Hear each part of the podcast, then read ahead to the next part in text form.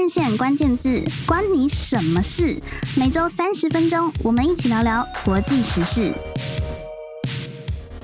Hello，各位听众朋友，大家好，欢迎收听本周的换日线关键字，我是换日线编辑雅维。今天呢，要跟大家谈的主题，我相信是最近很多年轻人都在关注的，也就是毕业生求职。因为刚好最近是毕业季嘛，那也是求职潮，很多同学才刚离开校园，但是现在必须要开始找工作了，或者是正在烦恼人生的下一个阶段的规划是什么。那我们之前在前两周呢，在换人线关键字，我们有谈到了新鲜人求职，比较广泛的定义在有可能是你要转职啊，或者是任何一个阶段的新鲜人身份，但是这一集呢，我们就比较聚焦在是应届的毕业生，因为我相信求职对于每一个不同身份的人来说，他都有不一样的关卡跟挑战，还有机会。所以这一次呢，我们就来谈谈的是，如果你目前刚毕业，不管是研究所毕业或是大学部毕业，那你身为一个毕业生、应届毕业生，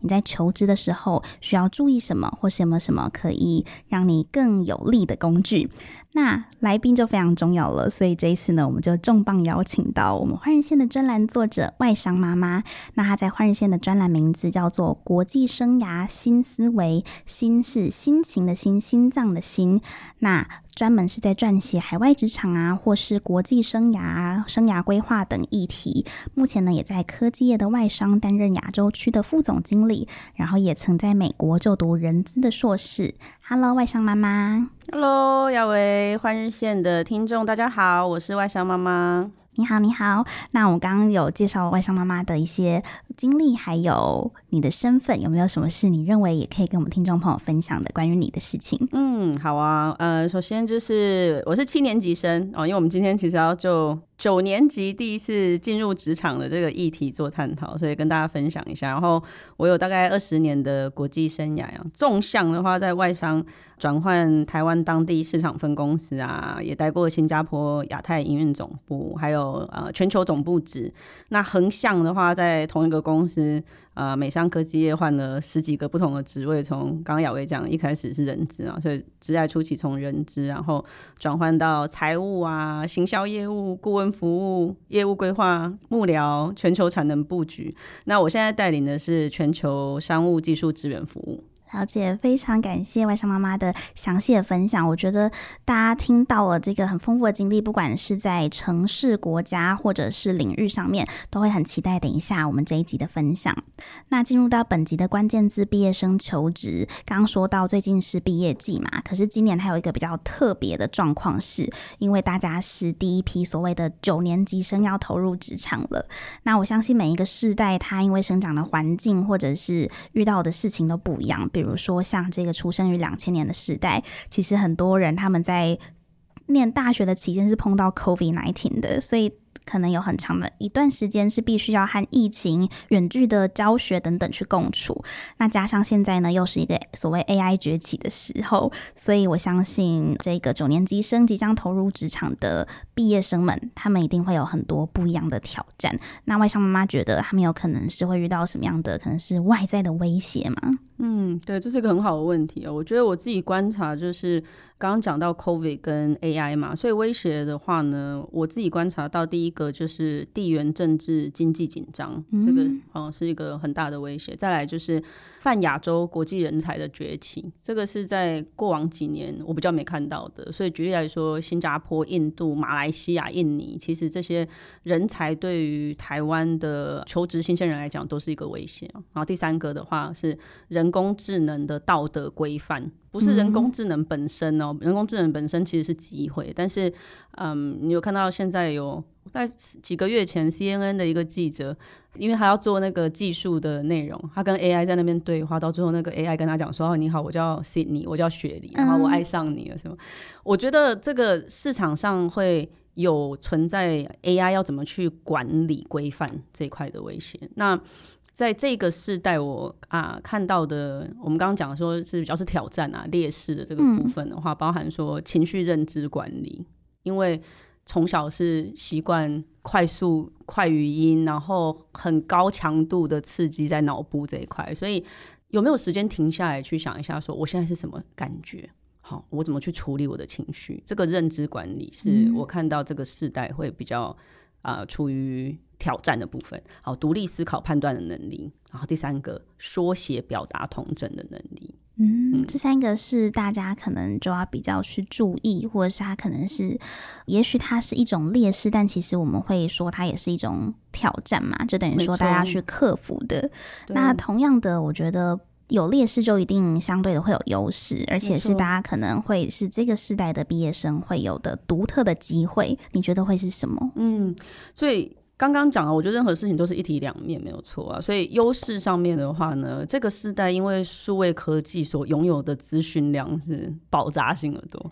然后也因为 COVID 嘛，所以他们在就。求学的时候就开始对于这种多元混合的弹性的接受度是比较高的，然后呢，啊，展现勇气去应应这个时局变化的那个速度也是很快的，所以这个是我看到的优势。机会的话，又回到我们刚刚讲人工智能啊，人工智能的话可以让时间增加更多。所以举例来说，像我们工程师前一阵子就用 AI，然后发展出来说，他原本要发展一个那个程序呢，本来要一天的时间，因为 AI 加入以后，半个小时就可以做出来。嗯，所以时间对任何来讲都是金钱啊，所以他们的机会在时间这块是增加很多。然后也因为人工智能会增加很多不同的职缺，是我相信。不用到三到五年，可能一两年内，我们就会看到很不一样的 AI 职缺，包含我们刚刚讲说，你怎么去管理这些人工智能道德规范，嗯，好，去去界定，然后甚至说，哦，因为啊、呃，大家情绪认知的管理，然后需要更加加强，因因应 AI 的时代，我们可能会有新的职位专门在做这个东西，所以，呃，人工智能增加的职缺会变多。然后第三个是我特别要讲的，因为在跨国外商啊这么多年。其实台湾人才在国际上的定位是很棒的，嗯，好。然后虽然我们刚刚讲说有那种泛亚国际人才的崛起嘛，但是呃，首先因为我们的生活成本相对跟其他国家比起来是比较低，嗯，但是我们的人才是很优质的。哦，这不是因为我自己是台湾人在讲嘛，因为我管理的其实是整个亚洲区的人，然后我们的弹性。我们的弹性也是很高的，因为我们其实从小都是经历这种不确定性，然后所以我们的其实挫折忍受度啊，弹性相对其他国家都是比较高。所以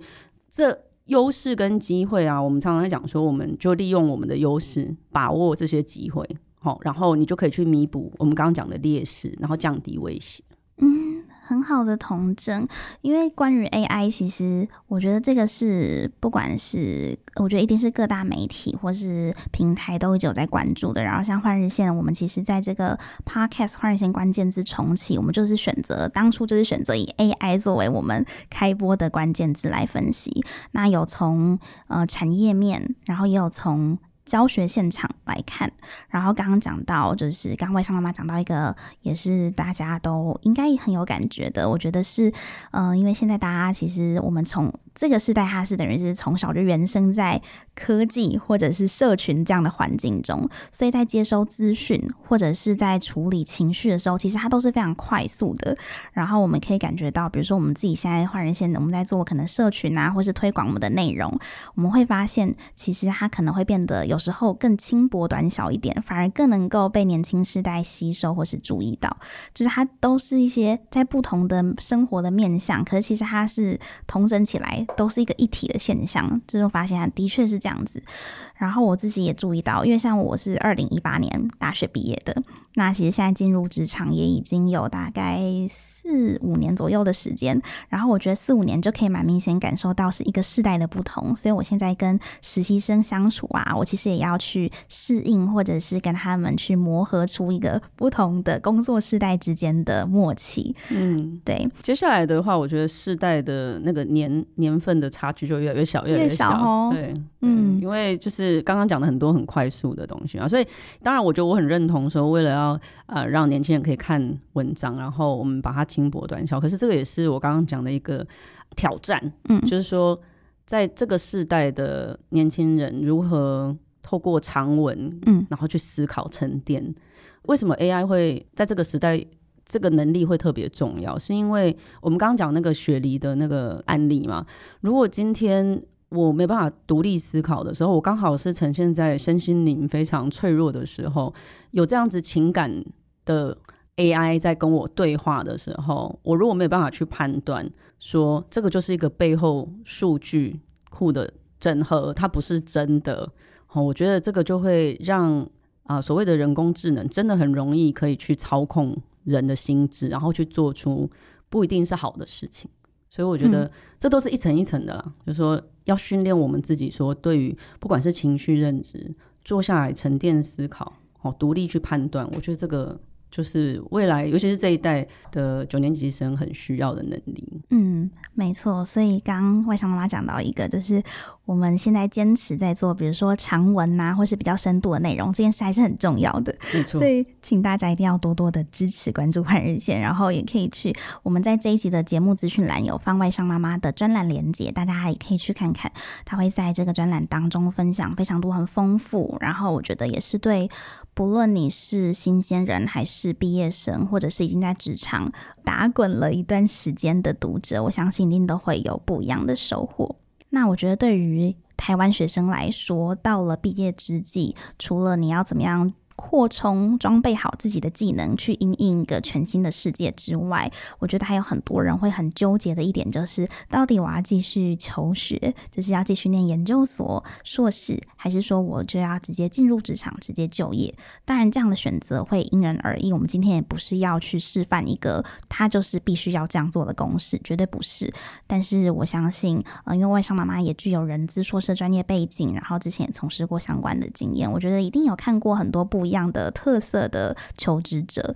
那对于这个就是毕业之际生涯规划的十字路口，你觉得会给同学什么样子的一些建议比较好？嗯，对，我跟觉得雅维你刚刚讲到一个重点，就是这个东西是没办法复制贴上，嗯、所以我觉得对于这种做生涯规划的建议的时候，我都会讲一句话，就是我们在做生涯规划，我们也不是在选择说我们是要选工作或者是选求学。而是真的去想说，我想要一个什么样子的人生，所以它是经营人生的概念。哦，那假设说我现在才大学刚毕业，好，我想要未来的我是过什么样的人生？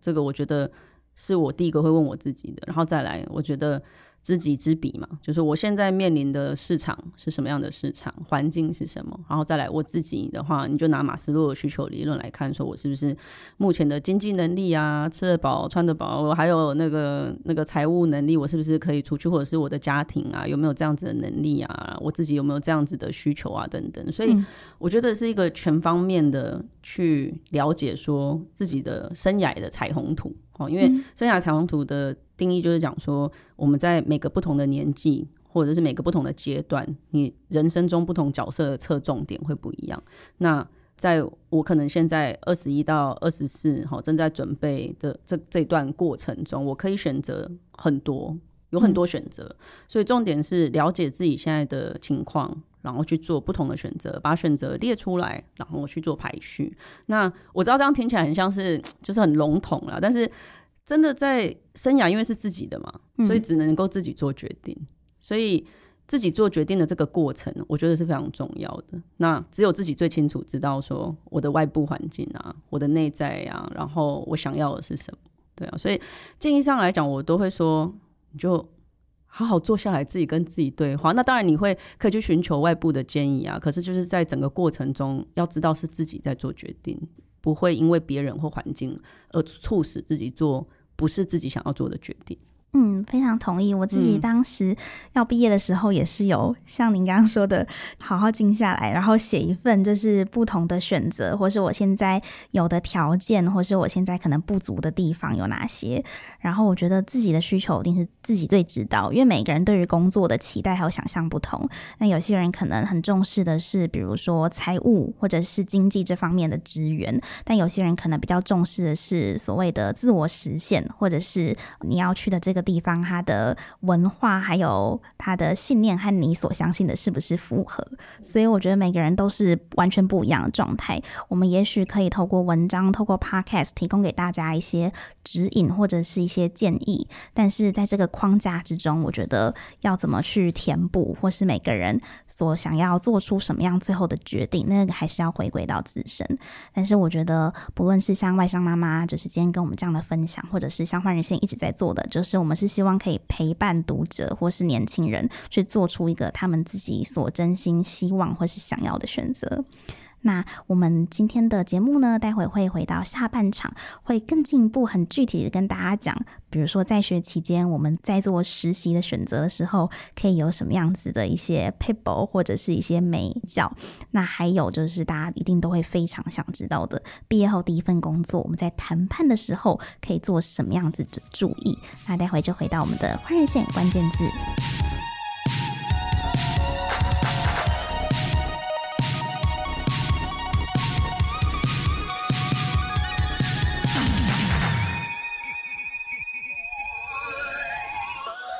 Hello，各位听众朋友，欢迎回到换日线关键字。那这一集我们谈到毕业生求职的这个主题。上半场的节目呢，邀请了我们专栏作者外商妈妈，非常具体，但是呢，同时她是也是有很克制化的给了。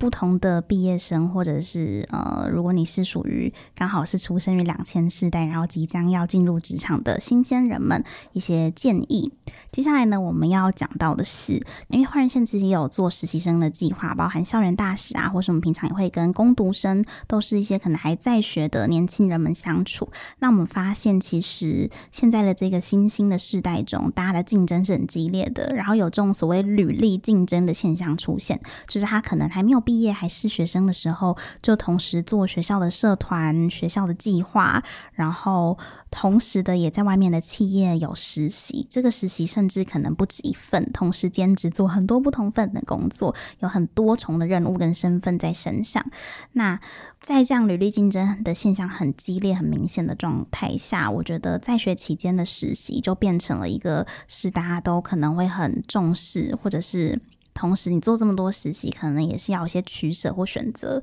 那这个选择，我觉得就很重要。那就外商妈妈你的观察来说，你觉得在学生时期就去实习，它是一个必须要做的步骤吗？那甚至是如果要实习，我们应该要多早开始，比较能够跟业界接轨呢？嗯，我觉得这一题啊，一样就是没有标准答案，因为这个是要看你的专业跟科系有所不同。所以举例来说，像你如果是念医科，这就是一个必要的。对，这是一个必须要在学生时期就去实习。那如果是商管理工科的话，哦，可能是 nice to have，就是会有加分。嗯，但我们要回归为什么会加分？因为你如果在你的履历表上面有实习经验的话，它让你展现的就是你跟你的同才如果没有实习的不一样，在于你有实务经验。好，那你跟业界也有连接跟接轨。好，但。去想一下，说他这个目的性啊，就是刚刚讲的实务经验、业界接轨，这个管道就不是仅限于实习。举例来说，在理工科系的，他可以参加黑客松，所以他就可以先去展现他对城市科技的一个实务经验，嗯，好，然后或者是呃商管啊，或其他科系的专案报告，好，或者是设计领域的竞赛。哦，因为我之前有看过履历表嘛，就是设计学院的人，他其实是有一些他真的成品，然后去得奖。我、哦、那个其实，在你真的去找工作的时候，那个也是加分。所以我觉得实习绝对是加分。但是回到呃，它的目的性，其实也不是只有实习这个选择。那雅维刚刚问多早开始比较建议哦，一样这个也是个人生涯规划啦。但是我觉得回到学生时期，我们。必须要专注做的事情，在大学，尤其你从高中刚开始到大学，所以你一定是要去享受大学生活啊，好、嗯，很去修很多学分，然后大一、大二学分很多啊，恋爱也是一种学分啊。然后我就觉得大学其实需要至少在大一、大二的时候，你真的去了解这个所谓大学的环境，好，因为它是一个衔接从青少年到大人中间的一个很重要的过程。嗯、那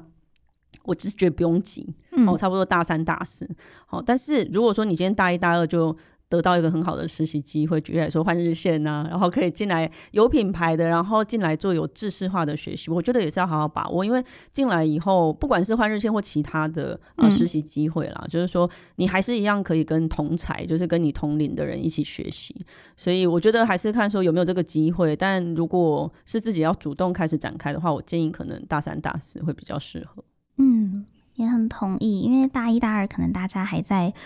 尤其有一个比较现实的条件是必修学分也多嘛，因为通常大家一定是到越高的年级，那开始必修学分减少了，有比较多的时间可以去做其他的规划。那再加上刚刚外商妈妈讲到一个很重要的是，大学这个阶段它衔接了我们在青春期、青少年时期，然后跟进入所谓的入职场或是出社会的中间，很多时候可能我觉得人际关系这块也是。讲到恋爱，我相信也不见得是限于，比如说谈恋爱，也许是跟呃朋友或同才的相处。因为以前我们可能国高中国小，我们的同学都是不是我们自己选择的嘛，就是刚好进入哪一个学校、哪个班级分配好的。但是大学，我们除了你自己班上或者系上同学之外，刚刚我们讲到的参加社团或是一些，也许是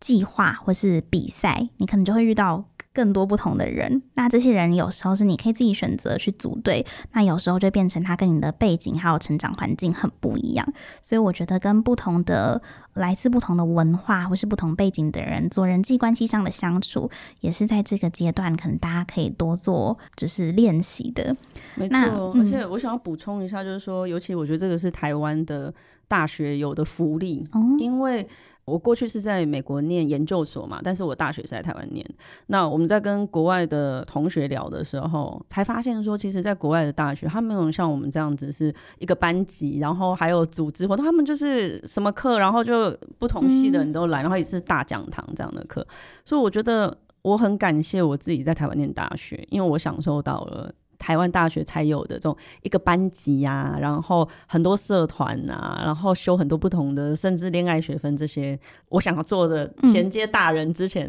的那些人际的关系，嗯、想要做的事都有做到，所以我觉得这个是，尤其在台湾念大学，我觉得是一个很幸福的事情。嗯，就可能在许多国家，他们是比较重视独立或是个体化，但是在台湾，在呃，我们当然也可以去实习等等的经营自己的生涯，但是同时我们也会有比较团体或者是一起合力协作的一些机会。没错，没错，而且这个东西如果啊练习。呃很好，在大学这个阶段，其实对于去工作是非常有用的。因为在外商，嗯、台湾人其实展现的就是团结、团队合作。嗯、我觉得这个是我们很大的一个优势啊，所以要好好把握这个环境。嗯，而且其实我们今天在节目之外的闲聊时候有聊到，我们发现其实工作中。呃，那些可以被公式化、制度化、体制化的东西，它往往不是最困难的，因为建立好一个架构之后，就可以直接照这样子的环境进去跑。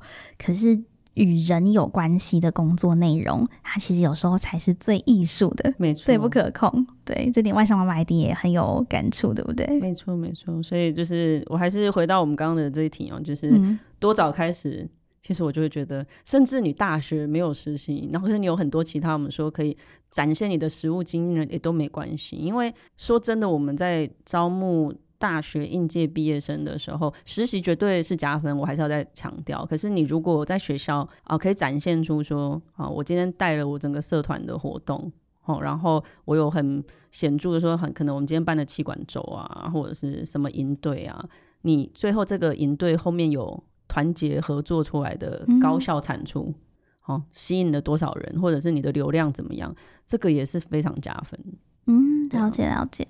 那在实习的，刚刚有讲到说，因为蛮多同学他会因为可能时间或是能力状况允许，他就会同时做很多不同工作，或者是可能一份工作，也许他实习了可能两三个月，他就会很紧凑的在接往下一份工作。不过，您觉得就是？在实习的这个过程中，应该是要很长期深入去经营一份工作，还是说可以尽量去多累积不同的内容跟职衔会比较好？这个真的是一题很难的问题，嗯、我可能还要再讲说，这个是要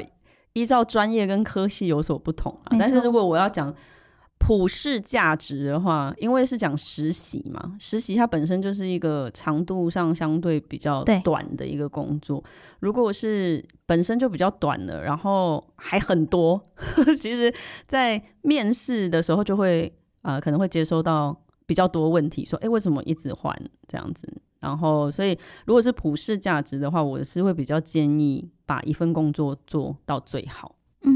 但是，一样，我觉得这是每个人不一样的取舍思量啊，因为两种方式其实都有好有不好。嗯，没错，这再次跟大家强调说，我们今天并不是想要提供一套公式，然后大家都是适用的，反而是可以提供不一样的案例或者是情境，那大家可以去针对自己的状况思考，说怎样才是最适合自己。毕业后第一份工作，刚刚讲到是实习，是毕业之前。那假设我现在真的要去找所谓正职啊，或是全职工作，以一个应届毕业生来说，因为他是可能我人生的第一份全职，那我的经验本来就比较少了，或者是我的资历比较浅，其实谈判的筹码相对来说蛮有限的。那我们也可以知道说，当然这因应不同产业会不一样，但是在薪资或是职务内容上，我们今天去面试，跟面试官或是跟人资在谈判的过程中，就会有些限制跟瓶颈嘛。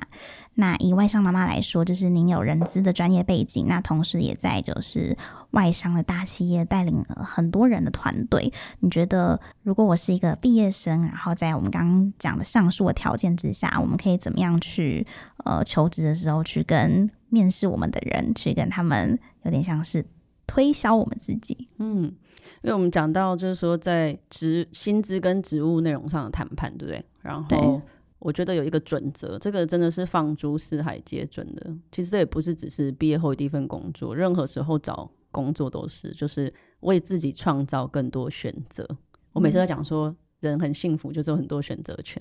那你在找工作的时候啊，给自己创造更多选择呢，可以从三多来来想。第一个多投，第二多谈，第三多比较。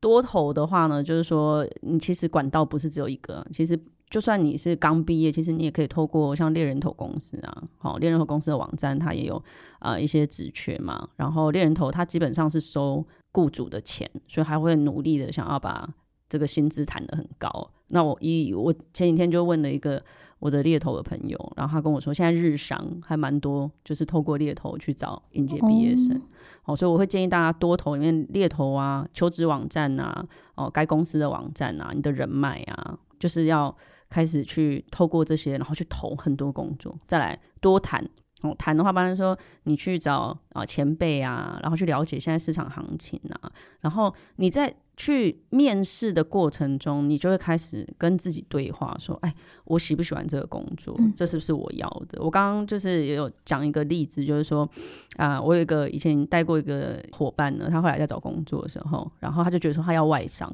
结果后来。他去某一个外商的面试过程里面搭了那个电梯，后来才发现电梯跟公司环境对他来讲很重要。哦。然后，可是你如果没有去，你以为就只是外商的时候，你就觉得那个就是你要的。哦。然后，所以像多谈，经过这个过程，自我对话是第二个多，第三个多比较。嗯，知己知彼，百战不殆嘛。所以你。去了解说，每一个人力资源顾问公司，其实它都有一些市场薪资报告。好，我们现在做了这份工作，工程师他在呃三年的工作经验，或者是没有工作经验，市场的价值是多少？那你知道了这个以后，你才知道怎么去谈嘛。那你一旦有很多选择，以我实务上的经验，今天有应届毕业生，他我们觉得很不错，可是他有我们叫 compete offer，就是对方竞争对手。给的时候，其实我们就可能可以有可以谈的空间，嗯，因为如果他真的非常优秀，对不对？所以多投、多谈、多比较，对于毕业生以及不管任何求职者，我觉得为自己创造更多选择权，你的筹码，嗯。多投多谈多比较，我自己也笔记下来。只是不只是限于找第一份工作啦，就像刚刚外商妈妈说的，在人生涯当中，你要转职或者是跨了一个新的领域，你都是一个广义来说，就像我们现在刚毕业的同学们一样，就是一个新鲜人。所以有一些准则，一定是大家在找工作的时候，我相信都可以适用的，那就放在心里，可以就是仔细的去摸索，觉得。毕业生，或是我们现在讲的，就是 Z 世代，真的是不同的世代都会有很多不一样的特质。然后，比如说，在我觉得选择工作这个面向来说，我相信大家看重的价值也不一样，不只是公司在选人，人也是在选公司嘛。比如说，我们根据呃 Google 就有做报告，他说他呃 Z 世代统计下来，有超过三十四 percent 的人是想要成为 YouTuber。只是想要成为自媒体，想成为网红。那有百分之十八的人想要成为实况主或是布洛克。那甚至有十五趴、十六趴的人是想要成为歌手或者是演艺人员，所以也就是说，其实有大概是占一半比例的 Z 时代，他们很期待自己未来是以自由创作或是很可以表达自我的工作来谋生。所以我觉得这也反映出大家在找工作的时候，可能弹性的工时啊、地点，或者是一些由内而生的动机是很重要的。那外商妈妈也许在看了很多的毕业生或是新人，应该也会有这方面的感觉，就是不同的世代，尤其是新时代在找工作的时候，他们期待的东西可能也不太一样，对不对？没错，然后我觉得刚刚讲这个让我联想到说，之前我去学校演讲的时候，然后有一个大一的那个男同学，他就问我说：“哎、欸，老师，我是经济系，但是我想要转管科。”哦然后他说：“哎、欸，这个对申请外商的实习会不会加分？”哦，然后还有就是像一般外商在招募新鲜人的时候，看重的特质是什么？然后你看，现在大一生就已经在思考这个问题。我其实觉得对于台湾的未来感到很有希望。我我其实回答他是说，首先，因为我现在在的这间外商公司的实习计划是不分学校、不分科系、也不分成绩，它主要是让你提早有生涯体验的。所以我觉得，呃，转系的影响其实不大，因为主要看的是人格特质。那就算是后来是我们在找正职好了。这个也是会不一样。那因为我自己是部门主管嘛，所以到到我这里的时候，其实都已经是可能很后面，嗯、就是最后已经我的我的一线主管们大家都看完了。那我自己会看的就是比较是文化层级的价值观的美合度。嗯、那我的建议有三个给现在的新鲜人。好，第一个就是主动积极的行动态度，这是从 me 嘛，就是我自己本身出发，这是第一个。第二个是从 me，然后。扩展到 we，就是你的可塑性跟可团队合作的程度。第三个，从 we 到 us，就是跟世界共好的这种多元共荣双赢思维的潜能。